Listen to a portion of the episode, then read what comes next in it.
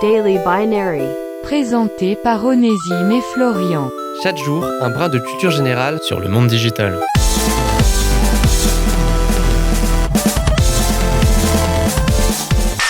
Aujourd'hui, on est dans un monde où les ordinateurs parviennent aussi bien à nous battre aux échecs qu'au Go, aussi bien à Dota qu'à StarCraft. C'est frustrant, déprimant, et on en vient forcément à se poser des questions très profondes du type est-ce qu'un jour on va être tous remplacés par des intelligences artificielles?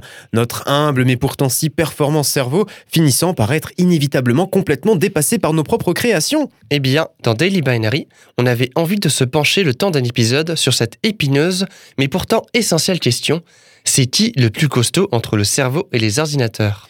Tout d'abord, la capacité de stockage. Un ordinateur moyen dispose d'une mémoire de 500 gigabits, pouvant monter à 1 terabit.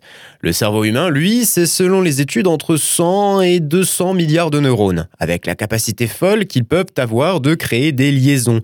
On estime ainsi que chaque neurone peut réaliser en moyenne 1000 connexions avec d'autres de ses petits camarades. Forcément, ça en devient très vite exponentiel.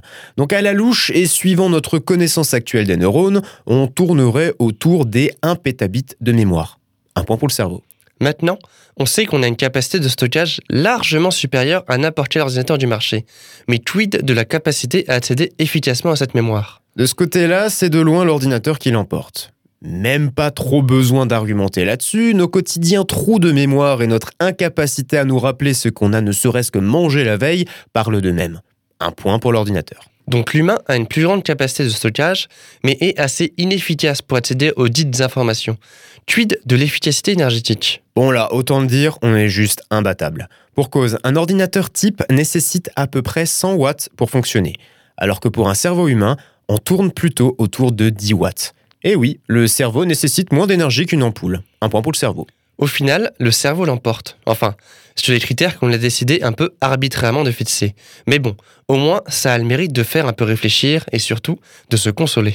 C'était Daily Binary. Rendez-vous la semaine prochaine pour une nouvelle dose de culture générale sur le monde digital.